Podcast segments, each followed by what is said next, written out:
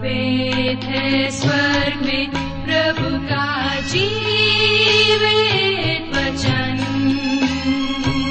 सृष्टि निर्माता भी है यही वचन।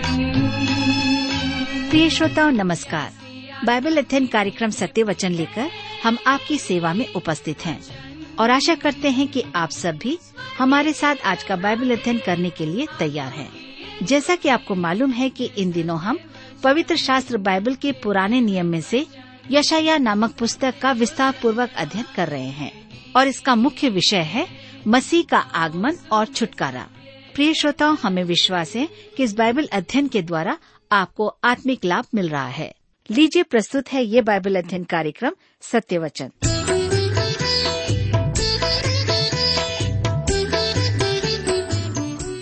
प्रिय मित्र प्रभु यीशु के पवित्र और मधुर नाम में आप सबको मेरा नमस्कार। मुझे आशा है कि आप सब कुशल पूर्वक हैं और आज फिर से परमेश्वर के वचन में से सुनने के लिए तैयार बैठे हैं। मैं आप सभी श्रोता मित्रों का इस कार्यक्रम में स्वागत करता हूँ और अपने उन नए मित्रों का जो पहली बार इस कार्यक्रम को सुन रहे हैं, उनका भी स्वागत करता हूँ। मैं आपको बताना चाहता हूँ कि हम इन दिनों बाइबल में से यशाया नामक पुस्तक का अध्ययन कर रहे हैं। और इस अध्ययन में हम देख रहे हैं कि परमेश्वर इसराइल से कहता है कि उसने उन्हें याकूब से उत्पन्न किया, उनको मिस्र से निकाला, गहरे जल से उनके साथ रहकर उन्हें पार करवाया, क्योंकि मैं यहवा तेरा परमेश्वर हूँ। मेरी दृष्टि में तू अनमोल और प्रतिष्ठित ठहरा है। ये सारी बातों को हमने देखा है। आज हम अपने अध्ययन में आगे बढ़ेंगे और यशाया तैतालीस अध्याय से देखेंगे। लेकिन इससे पहले आइए हम सब प्रार्थना करें और परमेश्वर से आज के अध्ययन के लिए सहायता मांगे।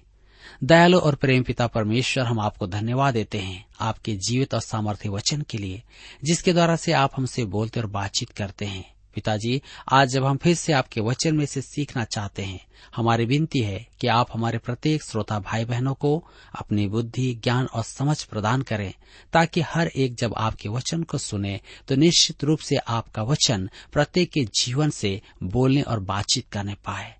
हमारी प्रार्थना उन भाई बहनों के लिए है, जो बीमार हैं, निराश हैं, परेशान हैं, या किसी प्रकार के दबाव और तनाव में हैं पिताजी, आप उन्हें भी अपनी शांति प्रदान करें, उन्हें चंगाई और छुटकारा दें, उनकी जरूरतों को पूरा करें।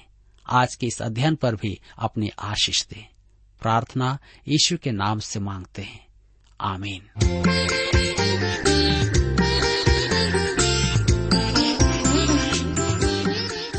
मित्रों, आइए अब हम आगे बढ़ेंगे और यशाया की पुस्तक तैतालीस अध्याय, उसके पाँच और छह पद से हम पढ़ेंगे। यशाया तैतालीस, उसके पाँच और छह पद में लिखा है, मत डर, क्योंकि मैं तेरे साथ हूँ। मैं तेरे वंश को पूर्व से ले आऊँगा और पश्चिम से भी इकट्ठा करूँगा। मैं उत्तर से कहूँगा, दे दे, और दक्षिण से कि रोक मत रख। मेरे पुत्रों को दूर से और मेरी पुत्रियों को पृथ्वी के छोर से ले आओ। मेरे मित्रों, परमेश्वर स्पष्ट कहता है कि वह इसराइल को फिर एकत्र करेगा। यरमिया की पुस्तक इकतीस अध्याय उसके दस पद में वह इसकी पुष्टि करता है, हे जाति जाति के लोगों, यहवा का वचन सुनो और दूर दूर के द्वीपों में भी इसका प्रचार करो। कहो, जिसने इसराइलियों को तितर बितर किया था वही उन्हें इकट्ठे भी करेगा और उनकी ऐसी रक्षा करेगा जैसी चरवाहे अपने झुंड की करता है। परमेश्वर कहता है, हे जाति जाति के लोगों, परमेश्वर का वचन सुनो।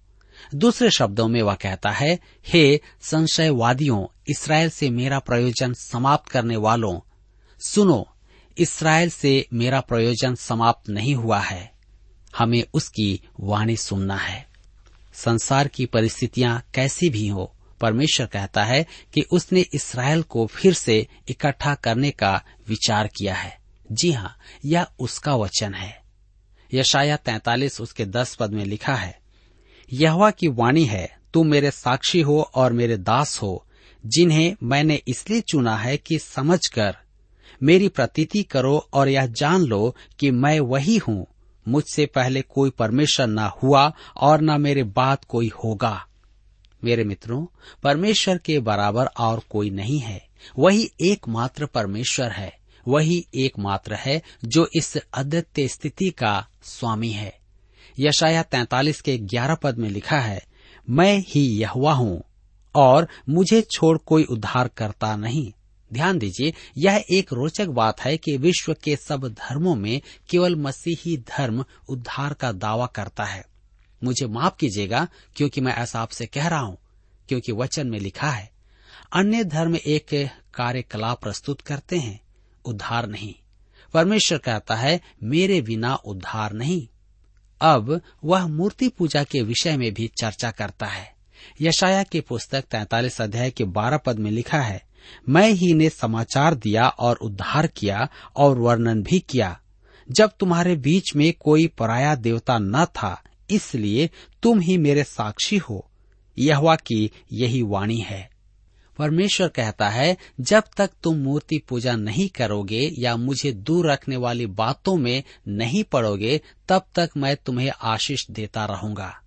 भविष्य अर्थात भावी दंड, मुक्ति इसराइल का उद्धार हम इन बातों को देखते हैं। यशाया तैतालीस अध्याय के तेरह पद में लिखा है, मैं ही परमेश्वर हूँ और भविष्य में भी मैं ही हूँ। मेरे हाथ से कोई छुड़ा न सकेगा। जब मैं काम करना चाहूँ, तब कौन मुझे रोक सकेगा? परमेश्वर के हाथों से कोई नहीं बच सकता।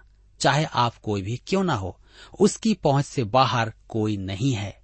यशाया तैतालीस अध्याय के चौदह पद में हम पढ़ते हैं, तुम्हारा छुड़ाने वाला और इसराइल का पवित्र यहुआ यो कहता है, तुम्हारे निमित्त मैंने बेबीलोन को भेजा है और उसके सब रहने वालों को भगोड़ों की दशा में और कसदियों को भी उन्हीं के जहाजों पर चढ़ाकर ले आऊँगा, जिनके विषय वे बड़ा बोल बोलते हैं।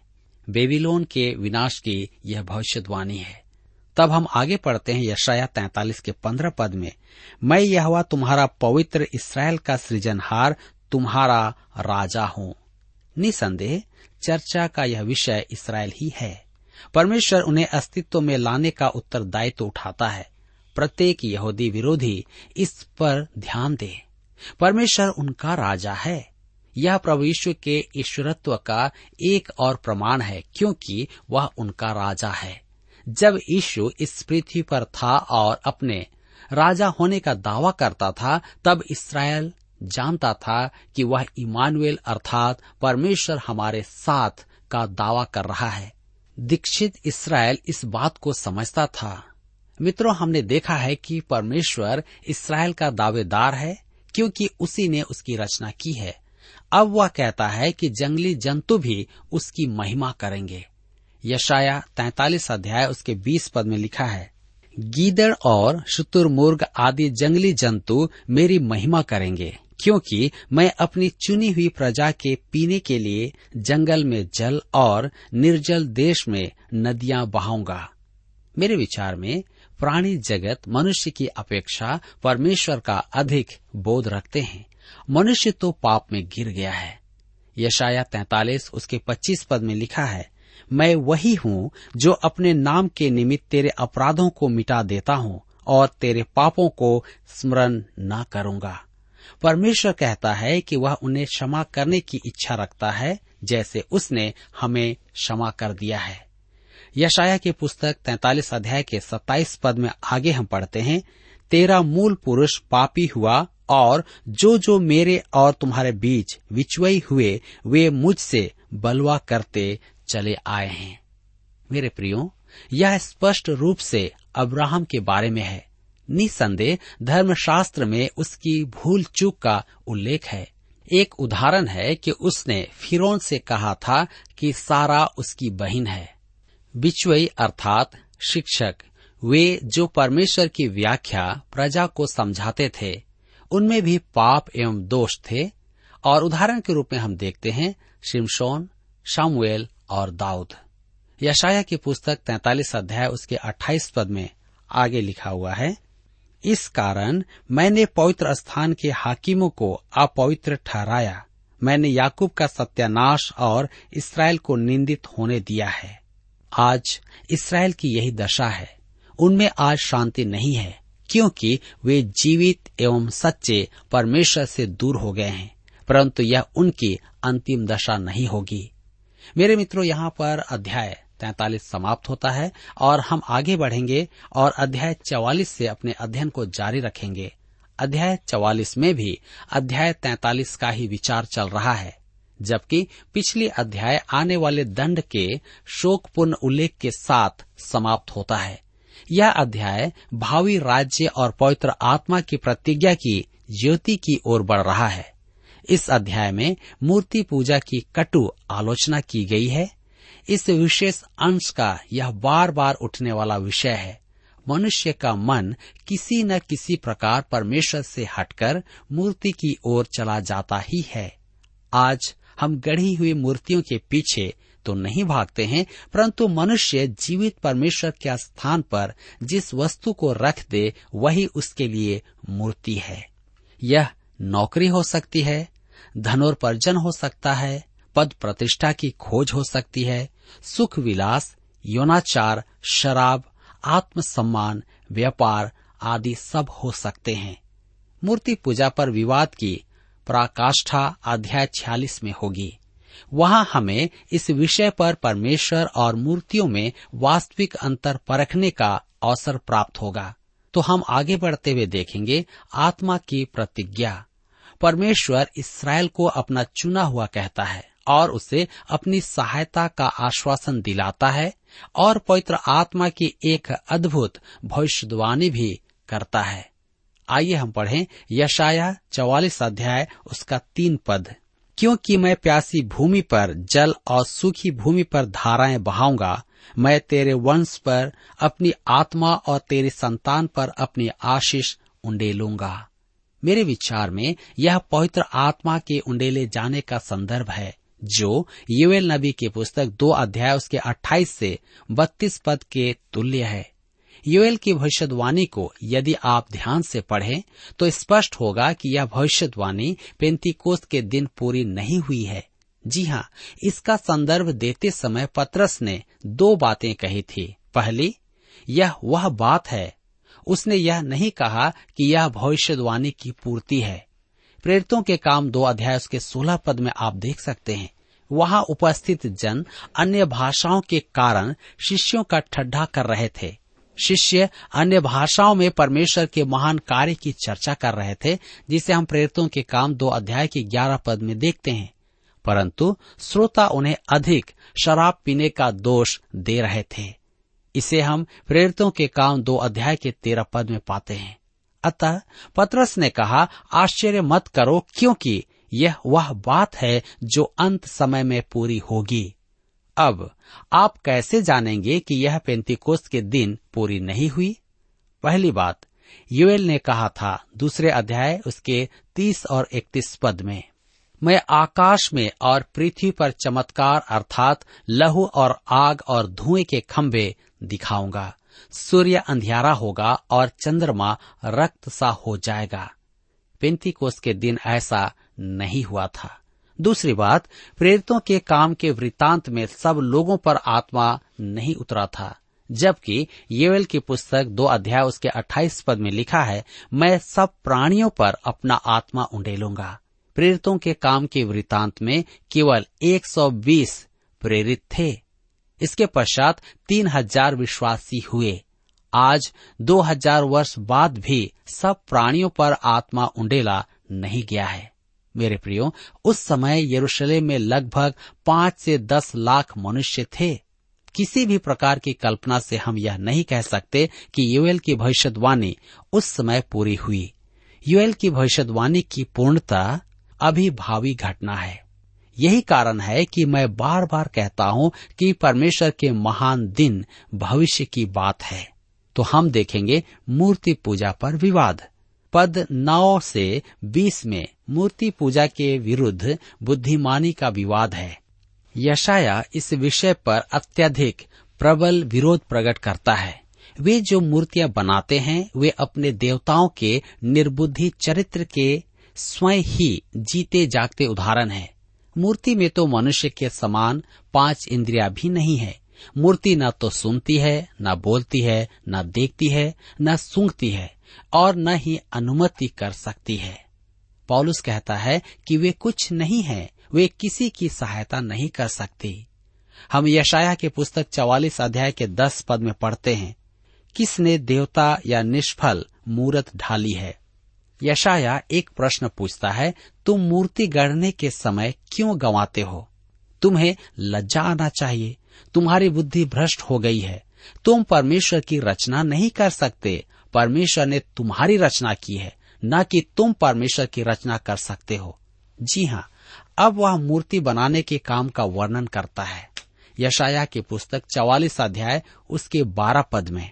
लोहार एक बसुला अंगारों में बनाता है और हथौड़ों से गढ़कर तैयार करता है। अपने भुजबल से वह उसको बनाता है, फिर वह भूखा हो जाता है और उसका बल घटता है। वह पानी नहीं पीता और थक जाता है। मूर्तिकार परिश्रम करके अपने देवता की मूर्ति गढ़ता है, परंतु उसका परिश्रम उसे थका देता है और स्पष्ट हो जाता है कि वह मनुष्य ही है। अपना श्रम, समय, पैसा प्रतिभा लगाकर वह मूर्ति बनाता है, परंतु उसे क्या मिलता है? कुछ भी तो नहीं। उसे एक सुंदर सी, छोटी सी कुछ नहीं मिलता है। मानव निर्मित देवता का आरंभ जंगल में होता है, परंतु जिस पेड़ की लकड़ी से वह मूर्ति बनाता है, उस पेड़ का सृजनहार परमेश्वर है। केवल परमेश्वर ही पेड़ की सृष्टि कर सकता है। मेरे मित्रों, यह निश्चय ही मुझे और आपको सोचने की आवश्यकता है। यशाया चवालीस अध्याय के पंद्रह पद में लिखा है, तब वह मनुष्य के ईंधन के काम में आता है। वह उसमें से कुछ सुलगा कर तापता है, वह उसको जलाकर रोटी बनाता है, उसी से वह देवता भी बनाकर उसको दंडवत करता है, वह मूरत खुदवाकर उसके सामने प्रणाम करता है।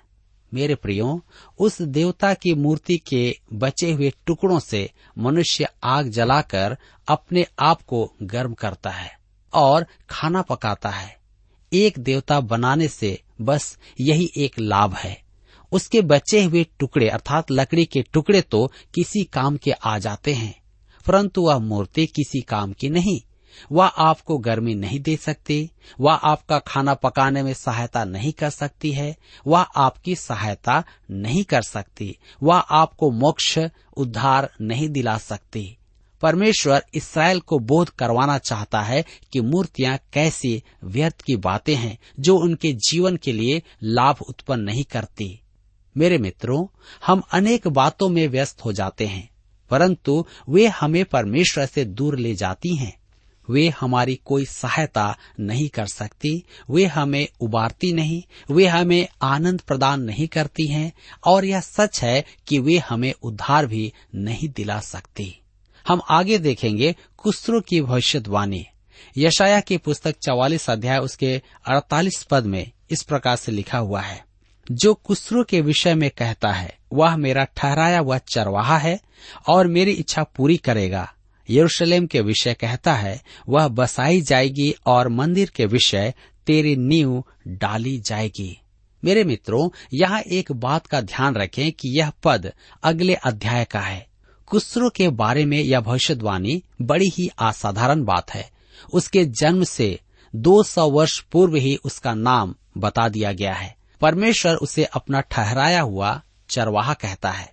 धर्मशास्त्र में केवल यही एक राजा है जिसे यह पद दिया गया है। अगले अध्याय में इसकी विस्तृत चर्चा को हम देखेंगे। तो यहाँ पर हम पाते हैं कि अध्याय 44 समाप्त होता है और अध्याय 45 में हम आते हैं, जिसका विषय है कुसरू के जन्म से पूर्व उसकी बुलाहट, जगत की रचना, इसराइली की निरंतरता। मेरे प्रियो, इस अध्याय का विषय पिछले अध्याय से ही जुड़ा हुआ है।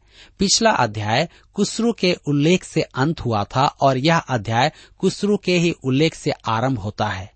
दुर्भाग्य से पिछले अध्याय का अंतिम पद इस अध्याय के प्रथम पद में नहीं है। मुझे पूरा विश्वास है कि आपको यह ज्ञात है कि अध्याय और पद विभाजन मनुष्य का काम है। एक मसीही भिक्षुक, यह एक कहानी है, ध्यान दीजिए। गधे पर बैठकर एल्प्स पर्वत की ओर यात्रा में निकल गया। जब जब उसका गधा रुकता, वह अपनी कलम निकालकर धर्मशास्त्र में अध्याय समापन का चिन्ह डाल देता। यह एक हास्य कथा तो है, परंतु कहीं ऐसा लगता है कि यह सच है। मुझे तो ऐसा लगता है कि गधे ही ने विभाजन किया। अतः मैं अध्याय चवालीस के पद 28 से फिर से आरंभ करता हूँ। आप देखिए यशाया चवालीस अध्याय, उसके 28 पद में लिखा है, जो कुसरो के विषय में कहता है, वह मेरा ठहराया हुआ चरवाहा है और मेरी इच्छा पूरी करेगा। यरूशलेम के विषय कहता है, वह बसाई जाएगी और मंदिर के विषय तेरी नींव डाली जाएगी। क्योंकि कुसरो की पहचान, वरन, नाम भी 200 वर्ष पूर्व दिए गए हैं। इस कारण आलोचकों ने एक अज्ञात लेखक की कल्पना की कि इसका लेखक हुआ है। अविश्वासी के दुर्बल विश्वास के लिए यशाया द्वारा किसी का नाम 200 वर्ष पूर्व कहना बुद्धि से परे है। अब प्रश्न यह है कि कुसरू को ही क्यों जन्म से 200 वर्ष पूर्व इस प्रकार व्यक्त किया गया है? मेरे विचार में इसके तीन कारण हैं। प्रमुख कारण तो यह है कि उसे पहचाना जाए कि जब वह दृश्य में प्रकट हो तो यशाया की बात पर किसी प्रकार की शंका न हो कि उसने इसी व्यक्ति के बारे में भविष्यवाणी की थी। दूसरी बात यह है कि कुसरो ही वह राजा होगा जो इसराइल के स्वदेश लौटने की आज्ञा निकालेगा। और तीसरा कारण कि यशाया ने परमेश्वर के प्रकाशन द्वारा कुसरू का नाम लिया है। यह है कि भविष्यवाणी की प्रामाणिकता सिद्ध हो, क्योंकि उसने सात सौ वर्ष बाद इमानुएल, परमेश्वर हमारे साथ है कि कुंवारे से जन्म लेने की भी भविष्यवाणी की थी। एक दीक्षित इसराइली को तो इस भविष्यवाणी के आधार पर प्रभु यीशु के आगमन के लिए तैयार रहना था। मेरे प्रियो, ध्यान दे, परमेश्वर कुसरो को अपना चरवाहा कहता है वह यह भी कहता है कि वह मेरी इच्छा पूरी करेगा और यरूशलेम का पुनरुद्वार करेगा। स्मरण रखें कि परमेश्वर ने अशुरों को साधन बनाकर उत्तरी राज्य इसराइल को बंधुआई में भेजा था। इसके पश्चात उसने बेबीलोन को साधन बनाकर दक्षिणी राज्य यहूदा को बंधुआई में भेजा। परंतु कुसरू एक भिन्न साधन है परमेश्वर उसे अपना चरवाहा कहता है, जो उसकी इच्छा को पूरी करेगा। मेरे विचार में, जब हम स्वर्ग में जाएँगे, तब हमारे लिए वहाँ दो आश्चर्य होंगे। पहला, वे लोग जिनके लिए हमने कभी सोचा ही नहीं था, वे वहाँ होंगे, और मेरे विचार में कुसरो भी वहाँ होगा। दूसरा, जिनके बारे में हम पूर्ण रूपेण अस्वस्थ हैं, कि वे वहाँ होंगे, वे वहाँ दिखाई नहीं देंगे। मेरे प्रियो, हमारे वहाँ होने का एक ही कारण है, प्रभु यीशु हमारा उद्धार करता है। यह ध्यान देने योग्य एक रोचक बात है कि परमेश्वर कहता है, मेरी इच्छा पूरी करेगा। सेनहरीब और नबुकद नेजर ने भी इसराइलियों को उत्तर और दक्षिण राज्य में बंधुआई में ले जाकर परमेश्वर की इच्छा को पूरी की थी। परंतु कुसरू परमेश्वर की इच्छा भिन्न रूप से पूरी करेगा, अर्थात बंधुआई से छुटकारे की आज्ञा देगा। मेरे प्रिय मित्रों, आज यह स्पष्ट है कि परमेश्वर अपने लोगों के लिए किसी को भी प्रयोग में ले सकता है। आज आप किसी भी परिस्थिति में क्यों ना हो, आज परमेश्वर आपको भी बचा सकता है, आपके पापों से छुटकारा दे सकता है, क्योंकि वह कहता है कि मैं फिर से उन्हें वापस ले आऊँगा। मेरे प्रियो, यहाँ पर आज हमारे अध्ययन का समय समाप्त होता है, और मुझे आशा है कि आज के इस अध्ययन के द्वारा आपने अपने जीवन में अवश्य आत्मिक लाभ प्राप्त किया है। आप प्रभु के वचन में बने रहें, प्रभु पर विश्वास करें, और उसकी निकटता में रहें। प्रभु आप सबकी सहायता करें।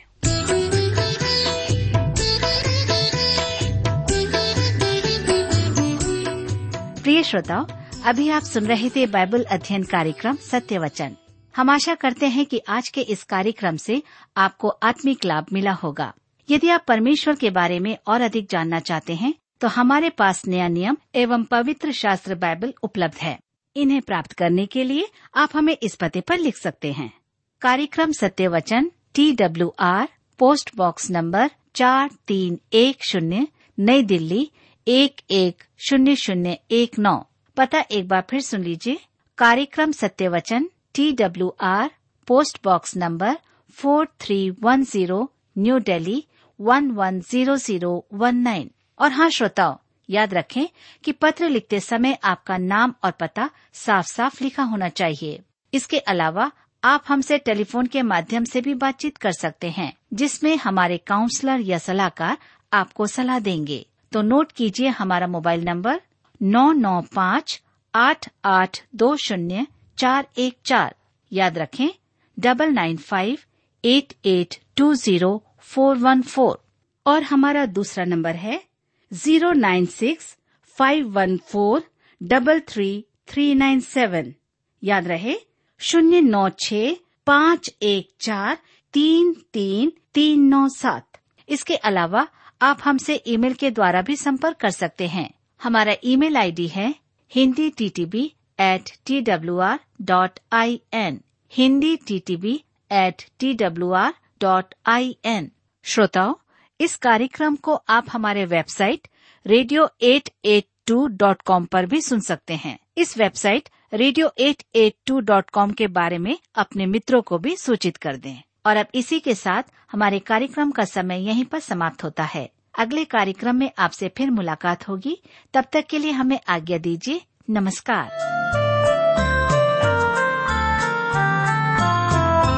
रूही खुदा